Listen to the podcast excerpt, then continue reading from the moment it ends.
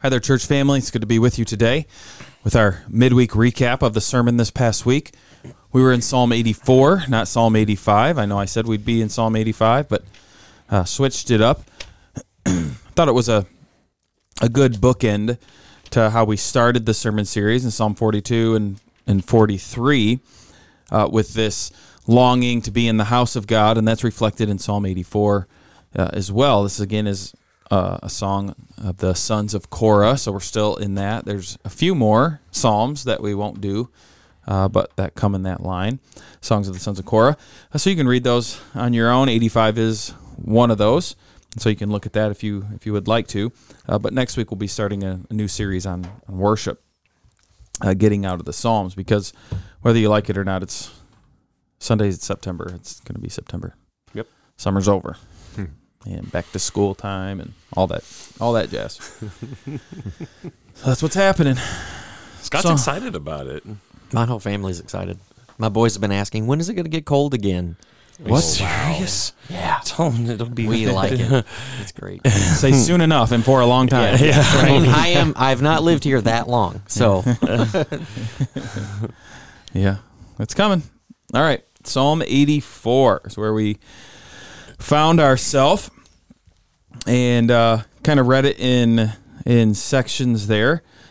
Uh, I don't know how should I do this today. Should I read, read it? Read some of it. Psalm 84. Uh, like I said, broken into sections. Read verse one and two first. How lovely is your dwelling place, O Lord of hosts. My soul longs, yes, faints for the courts of the Lord. My heart and flesh sing for joy to the living God. Am I boring you, Scott? We could all hear that big yawn that you mm. just did in the microphone. Monday morning. I'm sorry, scripture is so boring to you. Oh, oh, I apologize. this is going to be great. Uh, here we go. Buckle up. Boy. Well, oh, this- maybe you should read a judgment psalm for Scott. Yeah. yeah, coming up here. You know what I mean? Like Psalm, Get it, Psalm get a shirt fifty. that says God first. yeah. There you go. Oh, okay. So there is a good comparison between Psalm 42 and 43 and Psalm 84. And so some of the questions that I'd asked in Psalm 42, just of us to think about as we go through it, are the same kind of questions that we can think about in Psalm 84. So this psalmist, whoever it is, David or whoever, is obviously away for some reason from Jerusalem and from the temple and being able to to worship God. And so they are reflecting on what it is like to do that, but also they are they are feeling an absence from it. They're they're missing that opportunity. And it's not to say that they have this belief that they can't pray or worship God on their own or that God doesn't hear them unless they're in the temple. It's just that they know that God had established the temple and that God resided in the temple, in the Holy of Holies, right? And so there was this specialness to being able to worship with the people of God who are part of the kingdom of God there where God resides. And and there was just this great longing. And so as the psalmist here is reflecting on this, he ascribes to the dwelling place of God as a place that is that is lovely. And it's interesting that he the the the phrase that he uses to speak of God is the Lord of hosts, like a commander, like a general of armies, which you don't normally think of as lovely, right? That's not the how you would describe as as lovely, but that's how the the psalmist does. But it's because of what kind of the rest of the psalm will talk about a lot is protection and security that comes from from God uh, for His people, for the people of God. And so the psalmist is saying how he just longs so much to be in the courts of the Lord, um, so that he can be singing with joy uh, to to God. And again, there's this idea of being with the people of God. Psalm 42 and 43 had a lot of that, like parading to the to the temple uh, together and and singing. And in these first first two and in other ones, I think it does kind of make us think about how we reflect on being able to worship God together and meet with God together. Now the temple is is no more, right? We believe there's no need for it. Uh, scripture tells us that we are the temple, that the, that the Spirit lives within us as believers, And the word tells us to gather together and to worship together the true and living God together. And that doesn't necessarily mean, well, I guess it kind of does. It means a particular place because when you gather, you're going to gather somewhere, uh, wherever that might be. But the, the building or the location isn't what's special. What's special is the body of Christ coming together to worship the one to whom they serve to and who they love, God, right? And so I think one of the questions that we can reflect on is how often do we feel in any way, shape, or form similar to what the psalmist is saying here? You know, how lovely it is to to go to your house and to worship you, right? With with your people. Uh, but I, I don't know about you guys. You guys are probably much more holy and special and righteous than me for sure. But I don't feel that way all the time. Well, I think, I mean, yeah, definitely our our subjective feelings Yeah. go back and forth. Mm-hmm. Um, but what this psalm does is, and what you you kind of brought that you brought this out throughout the preaching is the psalmist um, tells us not simply how he's uh, his response where he says how lovely is your dwelling place, but that's not simply his um, feelings toward the temple, but he's actually describing what the temple is. And so similarly, whenever we, we think about this, you know, for instance, why is why does he feel this way? Well, he points us out. Well, the, the temple is a place of refuge. It's a place of safety from for even the sparrow. Um, it's a it's a lovely place. It's a elsewhere in the Psalms. Uh, the psalmist says, "I want to gaze upon the beauty of of your temple, of your dwelling place, of the place where the Lord dwells." And so I think um, the biggest problem is is that we forget and we don't notice the beauty of the Lord in in the congregation of the saints. Um, as you pointed out, one of the things that we, we make a distinction of is the fact that yes, God is present everywhere. He's God.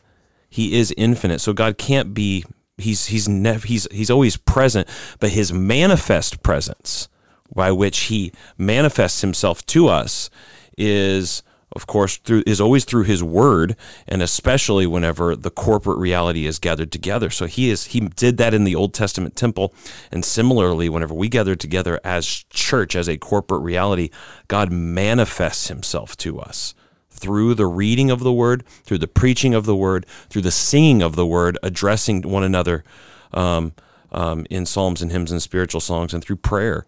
God is manifesting Himself to us, and and maybe the reason why we don't think church is uh, maybe so exciting is because we have forgotten the loveliness of God in the first place. Um, we have forgotten His beauty, and because He's the one that makes the congregation beautiful. Um, it's His light. In His light, we see light, and so. Um, I think it, it's a good reminder to us of a convicting reminder, and then a reminder also to look back outside of ourselves at the Lord's dwelling place. Mm-hmm. Yeah, and loveliness and beauty isn't always exciting. You know, if you if you dwell in a place that is beautiful, it's not that it's exciting, but it doesn't change its beauty because it's not exciting, right? Yeah. So it's not necessarily the excitement that comes with gathering with the people of God. It's the fact that we're gathering with the people of God under the beauty of God and reflecting on that and what that means. Right. Well, and you, is important. And you brought up the fact that He's the Lord of hosts. Yeah. Um, right. I used to one of the one of the things in the past I used to describe this as He's the superpower God. yeah. Um, He he is the Lord of Almighty power. So whenever you're coming to church, you're coming to the one who is the superpower God. You're not just. This is why, like I was just reading Ezekiel this morning. Whenever the Lord's presence shows up, and He comes from the north, and He comes out of a stormy wind, Ezekiel falls on his face. And so I just saying like that's that's that to me is um, not like that that is that is exciting because this isn't just this is the superpower God and like later on in the same verse he's the living God. He's not a dead God. He's not the God of the idols. He's the the one who is the the source of every blessing. He is life itself. And so I mean those things that's that's exciting stuff. Then whenever you start meditating upon that um, Yeah. those truths about who God is and what this passage is teaching us. You mentioned verse three and four, Spencer, when you talked about the sparrow or the swallow. It was interesting in the commentaries that I read. I wish I could remember which ones were which at this point, but I I don't. Uh, many people had no problem saying. Uh, this is pointing to the fact that no doubt there were birds in the in the temple. It was open, right? There was an open part, and so you would see these birds. But there were some you could tell were just a little more fuddy duddies. That would never be allowed. This does not mean there were birds in the temple. We have we have birds in mire. if birds can get in mire, they can get in the temple. I know. It was just funny reading. I'm like, no, that wouldn't happen. Like it- it can't mean that. Oh. That brings up a good question. Now, if there was a bird's nest outside on the gutter, would you guys knock it down? No, Or We've yeah. well, I'd let it go. If there are birds in it, God, we had one at youth camp. Remember, right by the girls' uh, dorm room. Do you remember that? yeah. Then we let them go. We let them stay. We didn't this knock is the it youth down. camp. Well, there was a sign that said "Don't do it." Yeah. Oh, Did really? they put signs up in the temple? The little girls did. Scott would have been out there with a broomstick. Knocking 'em out. no, the sparrow doesn't find a home. These aren't sparrows; they're robins. yeah, around here. but it does show in verses three and four because um, sparrows and swallows are insignificant. Uh, I mean, Jesus even used this in the Gospels, right? Uh, talking about the insignificant, and if if God cares about this one, He would say this sparrow. How much more do you think He cares about you, right? And, and so the insignificance here of this bird, but yet this picture of this bird finding its home in its nest right by the altar of God, right, right where sacrifices are made, you know, right, right where forgiveness is found. And here's these insignificant birds just raising their young and feeding their young, and then sending them, sending them off. And and it seems as if the psalmist is reflecting on this and just realizing how all are kind of welcome here even the insignificant mm-hmm. find a place in the in the house of God. They're part of the the kingdom of God, and and again that adds to the to the beauty to the beauty of it. You have this insignificant sparrow, and again he he says, "At your altars, O Lord of hosts." As Spencer said, the superpower God, the little sparrow's allowed to come by. You see this in the Gospels again whenever Jesus welcomes the little children to himself. Because Jesus, I think sometimes we we still read the Bible with um, sometimes with uh, the heretic in the old in the early church Marcion, who divided the Old and the New Testaments. We sometimes have that image. I think sometimes even in the Bible, but it's remi- it's important to be reminded that Jesus there is the consuming fire of the Old Testament, now welcoming the little children to sit on his lap in a tender way. Like mm-hmm. that is that is the Lord of hosts, the superpower God, welcoming the seemingly insignificant ones to come into His presence and to dwell with Him, and to say, "This is for them just as much as for any adult." Mm-hmm. And that's a very visual um, uh, reality of what what He's doing there. He's reminding us uh, similarly here that you can come. This this God is so powerful and holy, and yet he also is so tender hmm. and compassionate, infinitely compassionate Yeah. to us. And it's interesting that the sparrows find a home and the swallow the nest. So there is a, a, a sense of welcoming that they, of course, they didn't have volition to say, hey, should we go to the temple or should we go over here? It was more instinct, but mm-hmm. nevertheless. And I think that the psalmist makes a parallel. parallel. My soul long, my soul longs, yes, faints for the courts of the Lord. And there is that sense that when we when we behold the beauty of the Lord and we, we really desire to be with with God and his people, that we should have that longing, just like a sparrow or a swallow would want to go and build its nest and find that refuge and safety. So we can find that safety and refuge here within God's house. You know that that is with God's people, and I think that's a really beautiful, I think poetic too, beautiful parallel with our longing to be with with God and His people, as just like the birds along to build their nest in a safe place. So yeah. I was thinking, um, d- like as you pointed out, Spencer, that in the New Testament, Jesus welcoming the little children to him, and this image of the sparrow, something so lowly, you know, that's not even usually considered or sometimes swatted away, finds a home here. And it just makes me think of like the humble are welcome here. Like all those who are humble are welcome into this place, and w- those who are lowly and contrite and um, makes me think of like the widow bringing the offering or going to the temple to pray, a sinner.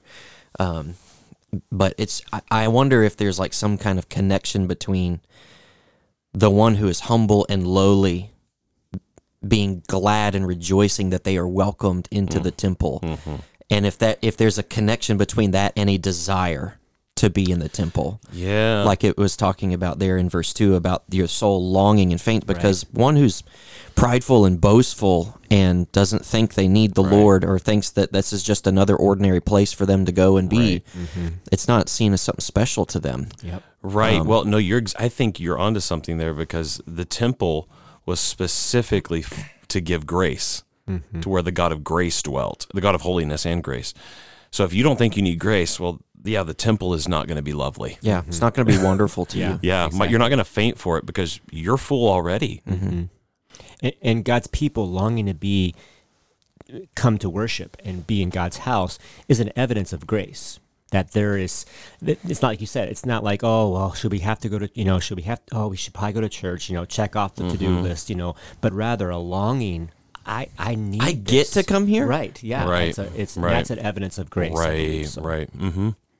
Yeah, but the problem would be that we don't find our fill in the things of God. Too often we try to find our fill in the things of this world. Right. And that's why then gathering together isn't a beautiful thing. It becomes a, a checklist thing. Yeah. Uh, but I think we all find out that as we try to fill ourselves with the things of this world, it just isn't filling or it's exhausting and it's and it's draining to try to keep up, to try to get that next high, you know, to try to get that next whatever it is that brings some sort of satisfaction in our life and eventually we run out. Um, but that's why Jesus would call himself, you know, the, the river of life, the drink that satisfies forever. And there those who understand that then have this desire to to be with him and to be with his people and to do the things that he's that he's called them to do. Um, the psalmist moves on in verses 5 through 7 and really talks about the comfort of God's house. kind of pictures this journey of heading to the temple and he says, you know, blessed are those whose strength is in you, whose heart are in the highways to Zion, just always thinking about Zion, thinking about the city of God, you know, whose heart is really in it, as we kind of been talking about it. That even though they go through the valley of Baca, which is, they say it was a place like it that would have been dry or barren, it's weeping. Um, some say it would refer to maybe like mulberry trees or, or balsam tree, some sort of like a, a weeping tree. Uh, some people would say this was a real place maybe on the way to Jerusalem. Some say no, probably not a real place. It's more metaphorical. Uh, but again, it's it, it would be a tough spot, but you had to go through it in order to get to the temple, in order to get to, to Zion is the thought. But it's saying people whose minds are set on getting to the beauty of the temple, going to that place to worship, even when they go through this valley of dryness, of difficulty, of weeping, whatever it might be, it becomes like a place of springs. It's it's no trouble to them to do that. It's well worth it uh, to go to go through this uh, in that in that moment, and they just build strength from it. Kind of similar to the messages the past couple Sunday nights about Christ's suffering and and how we then deal with suffering and we see how God uses suffering really to strengthen us in our walk with him. And and so as these people go through this difficulty to get to the temple it really just strengthens them in their resolve to I'm going. I'm getting there no matter what no matter what happens because I want to be there. I want to go and and worship God uh, in this place. And again you just see the parallels with us you know of how easy it is for us to get to church how easy it is for us to meet with Christians but yet I don't know. We act like it's the Valley of Baca to, to get here. you know, uh, we act like it's just. No, that's funny. You're right because we think of the church as the Valley of Baca, and the world is the place with the springs. yeah, yeah, Yeah. Um, yeah. No, I. You mentioned the river, and um, earlier in Psalm 46, verse four, it says, "There is a river whose streams make glad the city of God, the holy habitation of the Most High." And um, and uh, there's that that beautiful song that the Gettys have. Uh, Are you thirsty? Are you empty? Come and drink these living waters.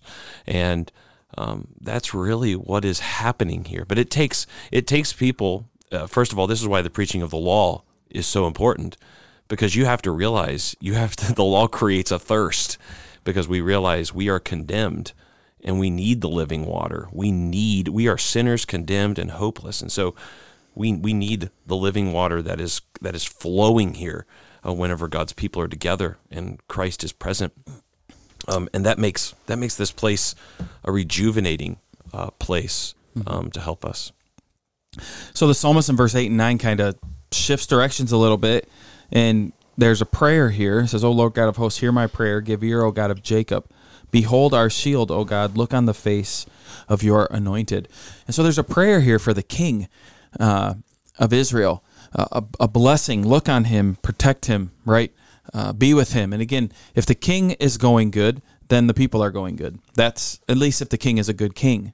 That's how it should be. It should overflow then to the nation. And so Israel would be praying for their king and Lord, help the king and lift up the king. Because if you do that, you're helping our whole nation. And our nation is the nation you've chosen, right? Yeah, we are your people. You've loved us. You've poured your grace out on us. And so do this. And and so again, this is this is where some people would point to David uh, being the one here, uh, writing this psalm as the anointed anointed one. Uh, but we know that this psalm also is messianic, and so the anointed one uh, is is Jesus, right? He's he's called the the Savior, the Messiah, the one that has been chosen. So he is the one that has been anointed. And in the sermon I went to um, when Jesus and Peter, well, Jesus was talking with the disciples of, of who does everybody say that I am, you know, and they they said some things, but then he asked that pointed question, but what do you say? You know, you guys are the ones who've been with me. What do what do you say? And Peter steps up, right? You are the Christ. You are the Messiah. You're the one. And and Jesus doesn't say, "Hey, shh, be quiet." You know, which he did a lot of other times. you know, he'd heal people, or even his own mother. Like, woman, it's not my time. He says, "You're right, Peter, but you didn't come at this with your own wisdom. This has been given to you by God, right?" Uh, and so that's reflecting back, maybe not specifically, but yes, to Psalm 84 here, of look on the face of your anointed one. And so we look to Jesus, and as we read this psalm, we would think of of Christ. And again, one of the things I've tried to think about is going through these psalms. Christopher Ash points this out in his book: is that think about Christ singing these psalms, hmm. and what it then must have meant for him as he would sing this, right? And so when he's praying to the Lord God of hosts, his Father, right? Look on the face of your anointed one. That's him. And, but knowing what that gaze is going to lead to, it's going to lead to the cross. It's going to lead to the wrath of God being poured out on him. But it's so that he can be our anointed one that we that we needed, uh, who can then lead the people of God, and then the blessings that flow on him, just like the King, right? The blessings that flow on Christ are extended to us through the blood of Christ, and He is a good King. He doesn't hold it all for himself. He we have that. We have this inheritance as, as well. And so verse 8 and 9 is kind of strange it seems here, but that's what it's pointing to is this anointing and it makes it very uh, messianic in nature this psalm here. Uh, as you get to verses 10 and 11, the psalmist kind of jumps back and and says some interesting things. For a day in your courts is better than a thousand elsewhere. I would rather be a doorkeeper in the house of my God than dwell in the tents of wickedness. For the Lord God is a sun and shield. The Lord bestows favor and honor. No good thing does he withhold from those who walk uprightly. O Lord of hosts, blessed is the one who trusts in you. I brought this up. I don't know. Did you guys, well, you didn't grow up too much in church, Dave, right? Yeah. You did some, Scott? Kind of, A yeah, little bit. Had you heard this verse as a kid at all? Where it Um, says, "I for a day in your courts is better than a that thousand song. elsewhere." Better is one Yeah, yeah, day. yeah, yeah. I heard that song. Yeah, yeah. but I mean, I didn't know. I hated that song because I seriously was like, I don't think this is true. I mean, I knew it was a passage, a Bible passage, but I'm like, I don't want to spend a thousand days here in this worship service compared to one day out there, even one day out there.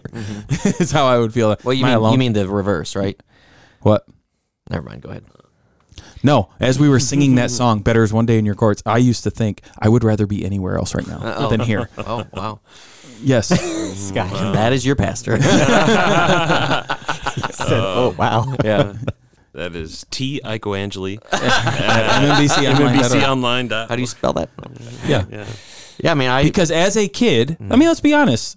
As a kid or a teenager, even sitting in church, and you hear the pastor say this, you know, better's one day here in the courts of God with the people of God than thousands elsewhere. Uh, you can't tell me there's not a kid like, what? I'd much rather be at the zoo or Cedar Point, yeah. you know, or I mean, just go down the line of these other things. Like, what are you? you Yeah. know? No, I mean, I, I remember, I mean, I wasn't a, I don't think I was a believer at the time, but I mean, I, I hated going to church. I didn't like it at all. But I mean, I think, you know, looking back at that and looking at this verse, I mean, that's, that's the mindset of foolishness. Because what you're, what I was doing at that point was thinking, yeah, there is somewhere better for me to be, or there's a better group of people that I would rather be around. Mm. And Scripture is very clear. I mean, the, you know, that's that's going after the things of the world and believing the lie of the world that there is something better out there. And you know, it's it's not always easy to see, but like it's like after, you know, I guess water going under the bridge and the passage of time, you get to see the wisdom of that th- that is a foolish thought to think that there's anywhere better for you to be. Um, Yeah, and I think what leads to that, you know, what leads to that in my life now or then was a consumer mentality. Yeah. Yeah, It's right. like there's much better things for me to consume of mm-hmm. than what I'm consuming of here. Mm-hmm. That's how I would think about it, Yeah. right? It's like this place isn't that fun. Yeah, which it was really providential that you brought that up in your sermon because that's that was exactly what our like our Wednesday night Bible study with the youth was. The previous mm-hmm. Wednesday was fighting against this consumer mentality mm-hmm. in church mm-hmm. and and that you get with church, especially among young. Did you say consumer mentality in that in that class? Like was that the phrase that you It used? was it was the phrase was consumer Christianity Oh, okay. is what it was. I asked my kids what you did, and Aubrey's like, consume something. And I was like, was it Yeah. consumer mentality? And she's like, no, not yeah, it. it was and I'm like, consumer are you sure? Christianity. yeah. Okay. no, was- she was right on. She, okay, she good. got it. Yeah. She, she was right. All right, that's good. But yeah, right, and that's how. I mean, just that's how most people approach worship today, and by worship I mean the corporate gathering on Sunday. Is is that is that in that sense? And sadly, a lot of churches have gone to the to that as well to say, well, let's give them stuff to consume Yep. let's make it as easy as possible uh, for them to find enjoyment here. And so you see things like Sunday night ser- or Saturday night services, and and let's do an early Saturday morning one, and then let's do this the, or this Sunday one, and this Sunday one, and it's to for consumers. It's like, well, I know that they really want to consume the NFL, so let's make it easy for them to do that, but also to consume church. So let's have this Saturday service, mm-hmm. right? Or let's do this.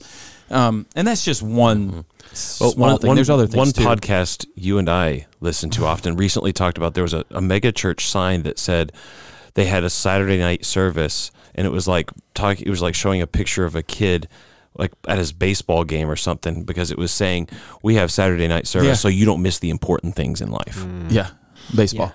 And so it's like, yeah. So what's the message, right? The fun things, the better mm-hmm. things to do are to spend time with your family. So we'll we'll accommodate church so that a way you can do the more important things. Yeah, and so we just try to make it exciting. A lot of a lot of times we try to make church exciting and I'm not saying our services should be boring, but what it is is then what is our focus?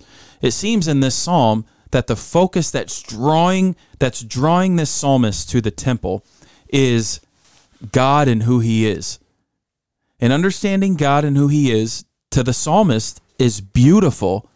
And it's so beautiful that he'd be willing to go through the valley of Baca to get there, to be able to worship this God. And that's the beauty of it is the object of, of worship. Um, but instead, we tend to twist that in our own minds. When we come to worship service, we don't think of it that way. We start to think of it as how much do I enjoy this? Mm-hmm. How much do I enjoy this pastor? Mm-hmm. You know, how much do I uh, enjoy the the music, or how much am I enjoying the people who are around me? Do I find similarities? Do I think I could be comfortable here? How much? How many kid things do they have? You know, what do they have for their for their youth? What are they offering? Mm-hmm. These are the things that people look at when they are looking at churches and different things. And again, I I'm not saying that's always a bad thing to to look at, but it becomes very consumer focused to where then it's easy for me to say, I don't want to be here than anywhere else. Yeah. because the stuff they're giving me to consume just doesn't match what can be consumed out out there you know? And so it makes sense. And so we, i think we just have to be careful as parents. We have to be careful in our churches uh, to getting trapped in that way of thinking and of of giving in always to the consumer mentality. Mm-hmm. Now again i'm all for air condition.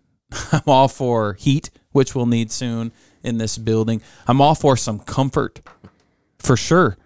I'm all for singing songs that sound good that aren't just you know yes biblically true songs most important but also that sound good. I'm all for sermons that draw me in a speaker that i'm interested in who i can understand right? Who make who makes sense. I'm, I'm all for all of that stuff. But what what makes it so beautiful needs to be who we are worshiping and his and his beauty. And that's what brings me in. You know i think a lot about like a long time ago. I don't know how long this would have been. Maybe spencer or dave or somebody knows this but a long time ago i wouldn't have had a choice of churches it would have been like well what church do you go to? Uh, i live in this town. I go to the church in this town. What are you mm-hmm. talking about? Mm-hmm. Mm-hmm. You know and- and so consumerism couldn't really have been on the forefront of my mind. It was like i this is where i go. What do you think of your pastor? Well he's my pastor. Is he any good? I don't know. It's the only one I've ever had. I mean, I, Right. sure.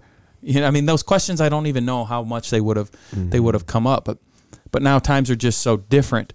In churches, they don't want to say this, but they compete highly against each other to try to get people in the doors, and it then leads to a struggle with this verse in our minds to wrap our heads.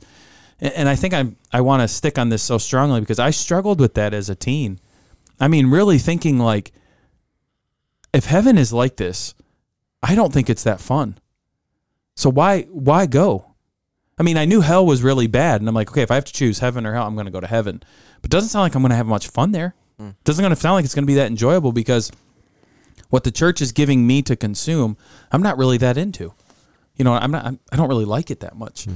Uh, but that was a wrong way of viewing it, right? And like Scott, like you said, growing up and gaining wisdom, but not just because I've gotten older, gaining wisdom from the Word of God to start to see, oh, that's what church is about. Oh, God manifests Himself there. Yeah, I mean, Right. it's specifically. I and what I was on, I was very honest with the teenagers on uh, on Wednesday that they more than anybody else are tempted by the consumeristic mentality that you find in church because at the age that they are, literally everything in their life is about entertainment mm-hmm.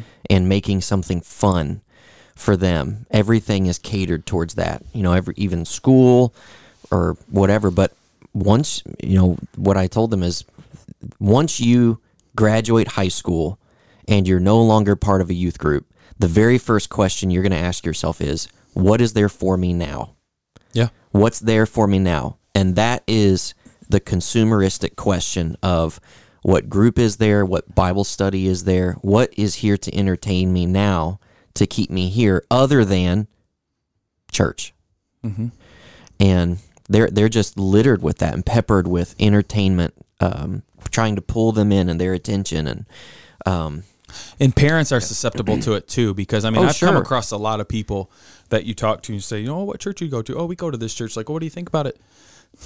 We're not huge fans of it, what they're teaching and stuff, but they got a lot of stuff for the kids, and that's and, it's really good. Yeah, and You know, they it's like- parents. Yeah, you're right. Parents will choose oftentimes what church they go to based on they just want their kids to enjoy going to church. right, yeah, And the problem is is that it's not just about do you enjoy going here? It's what are you learning here, Mm-hmm. right? And so you were talking about the competitive nature. It's like uh, to be honest, I mean, I think that we should rightly say that we have a competitive mindset of it too. Sure. In the sense that we don't we're not competitive in the sense we're trying to come up with like the next best idea to draw in as many people as we can, but we're competitive in the sense that I don't there are certain churches here in town I do not want people to go to yeah, because I think it will lead you astray. Yeah. Um, and so I, I can only do so much to make it quote unquote interesting for you. and I'll do what I can, but I'm I care much more about you growing in a genuine faith in Christ. Sure. And uh, you, I mean, we're fighting against the world, Mm-hmm. Yeah. know, in doing that, and that's that's hard. and, and really it's it's a western um, issue struggle because like we have a, angie and i have a friend uh, a christian in pakistan and she has to travel with her family four hours to church and it's really challenging and there's all sorts of because of the you know islamic stuff going on and, and the spiritual darkness it, it's very difficult and and yet they long to go to church and be and hear God's word. And I'm I mean, just thinking like, wow, and we have all these options. It's like, oh, should we go to church today? Eh, you know, like you were saying about like uh, you know, Friday and Saturday, I'm up, you know, like, okay, I guess I'm awake now because you're used to getting up at a certain time or whatever. Sunday, it's like, oh, you know, ra- rather just have, you know, bedside Baptist church service, you know, whatever. and it's a struggle, and yet there's people in the world that are in difficult countries that will travel miles and miles for church, for God's word. And it's humbling. Yeah. And again, I'm not, I'm not trying to rag on like church members. That's Right. not my goal here because I think we all face this, but you just start seeing it. I, I remember when I was younger in life, Sundays really were set aside. Uh, for most families that I knew, Sundays were you went to church in the morning and then you probably hung out with family the rest of the day. but as I got older, it that started to shift. You know, it was like, yeah, we go to church, but then we do have sporting stuff to do. Or right after church, our family's going to run to Cedar Point you know, and we're going to go hang out at Cedar Point. And all of a sudden, the, you started to see more plans happening, or, or like uh, one thing I, or like, oh, we're going to have a baby shower on Sunday after church, you know, or we're going to have this now. Mm-hmm. And now all of these things are getting stacked down. It's like, well, why don't you do that Saturday? Why is this not happening on Friday night? Well, those are my days. it's like, or those are the days I have to get ready then for the party. So we'll put the we'll put this on Sunday, you know. And mm-hmm. it's just like you said, there's not this longing. Mm-hmm. You know, I don't. When I was younger, was it just this longing to be in church? I don't know. It might have just been more societal. That's how it was, maybe. Uh, but yeah, I, I, I kind of wish it'd get back to that, to where Well, I think what you're saying though is, um, in the past, like I, I grew up probably similar to you, Tim, in the sense in which, yeah, Sundays were, I mean, this is what you did: yeah, Sunday school, Sunday morning, Sunday evening. yeah, What happened is, gra- and and at that time, um, society still, even in you know my childhood in the early mid '90s, um, even at that time where I was at. Society still, like for instance, sporting events would not generally be held on a Sunday. right, yeah, High So- school graduation wouldn't be on a Sunday. Right, Yeah. right. I mean, like I'm saying, overall, the culture was was um, still giving a general thumbs up to the church, even if they didn't go. But now we're faced with a different situation, Yeah. to where now we are having to make choices, and so and sometimes that might be revealing of we, and it, and it forces us to ask questions of priorities that we always have had to face even in the past but we're but they're more in the forefront now about um, about where we will go about where our loyalties lie about whether we do think it's better to be in the lord's house or in another place yeah, um, and what is our goal for church? Is our goal to be at church 75% of the Sundays? Like, do you wake up every year and think? Because I, I remember my dad one time talking to somebody. He said, I think I'm doing good if I'm here 75% of the time. And I don't know that that should be our goal. like, is that, that's a pretty, I mean, low bar, I think. Um, and I don't know that that should be your, your standard. Um, I don't know. Just just thinking. I think, and I know, but I think the consumer mentality is actually rooted even deeper in the idea of, and you see this in the ancient religions of the idea that I can manipulate God, mm-hmm. and that's what paganism was all about. You could go worship Baal because Baal would let you do whatever, and you could go choose the different gods because they were okay with that because they were poly. They they thought the Lord, yeah, of course, he's the God of Israel, but then there's the God of the Philistines, the God of all these. And so in, uh, the fact that in the Old Testament God was saying, "Nope, you're going to worship and you're going to worship my way. Not you're going to you don't get to choose your way. I'm going to tell you what's best for you." Um, and really, that that rubs us wrong today, and, and it expresses itself t- self today. Self It expresses itself. expresses Came out. itself. comes that hometown. Go, Here it comes. Come on, Andy. Um, Let's go to church. it expresses itself today in our capitalistic society as consumerism, but really it's part of that deeper seated instinct to manipulate God, mm. Yeah, mm-hmm. That's to good. control God mm-hmm. good. for my ends. yeah. And again, again, we all struggle with that. You know, like this coming Wednesday, Scott's class is going to have nobody in it. They have open house at schools. They chose Wednesdays for that for some reason. They used to tick me off when I was in your position. I'm like, why did they choose Wednesdays? It's summer. They could have chose any day of the week, and they chose Wednesday, uh, where once before schools wouldn't do that. But like you said, now it's not even it's not even a So thought. just be me and the homeschool kids. Yeah, yeah, yeah. Uh, but yeah. Anyways, well, Psalm 84 was a is a good psalm. Uh, hopefully, it reminds us uh, to reflect on what's happening as we are gathering together in worship. That we are worshiping the beauty of God and who He is and what He has done for us, and we, like the psalmist, should long to be there. But we also should be thankful that I have never been in a position in my life where I've been held in captivity and couldn't gather with the church family. You know, and what a blessing that is of where we live. You know, I, I don't live in Pakistan where I have to go four hours and risk my life. I live in a place where it's extremely easy to gather with the people of God and worship God. And uh, I don't want to take that for granted. I want to be thankful that uh, that's the situation that I'm in, but I want to take advantage of it as well, right? And and do it and be a part of it. And it's a blessing when we and are. to whom much is given, much Yeah. is required. right. Yeah. You know, and that that applies to your devotion to the church. You know, we're going to be judged more harshly than the people in in Pakistan Yeah. Because Yeah. of what you're just saying. You know, Yeah. And again, I know that this can come off as, of course, you four pastors are saying this. The church is your life or whatever. You know, the church is this and pays you and da da da. And I can't deny, yes, the church pays me. I, I know this. Uh, but I'm just trying to share what the Bible tells us about gathering together and the importance of it. There's a reason church exists, and it's not because Tim created it. it's because God created it and He set it in order. And so I think we need to honor that uh, and be thankful for that. All right. Well, uh, we talked a lot about worship today, but that's where we're headed for the next uh, good number of weeks, at least in the fall. We're going to be focusing on worship. What is it? Who do we worship?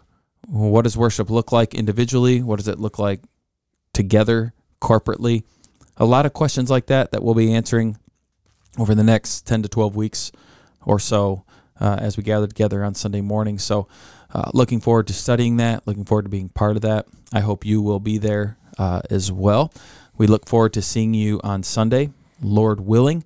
Uh, but until then, we hope that you have a blessed week. God bless.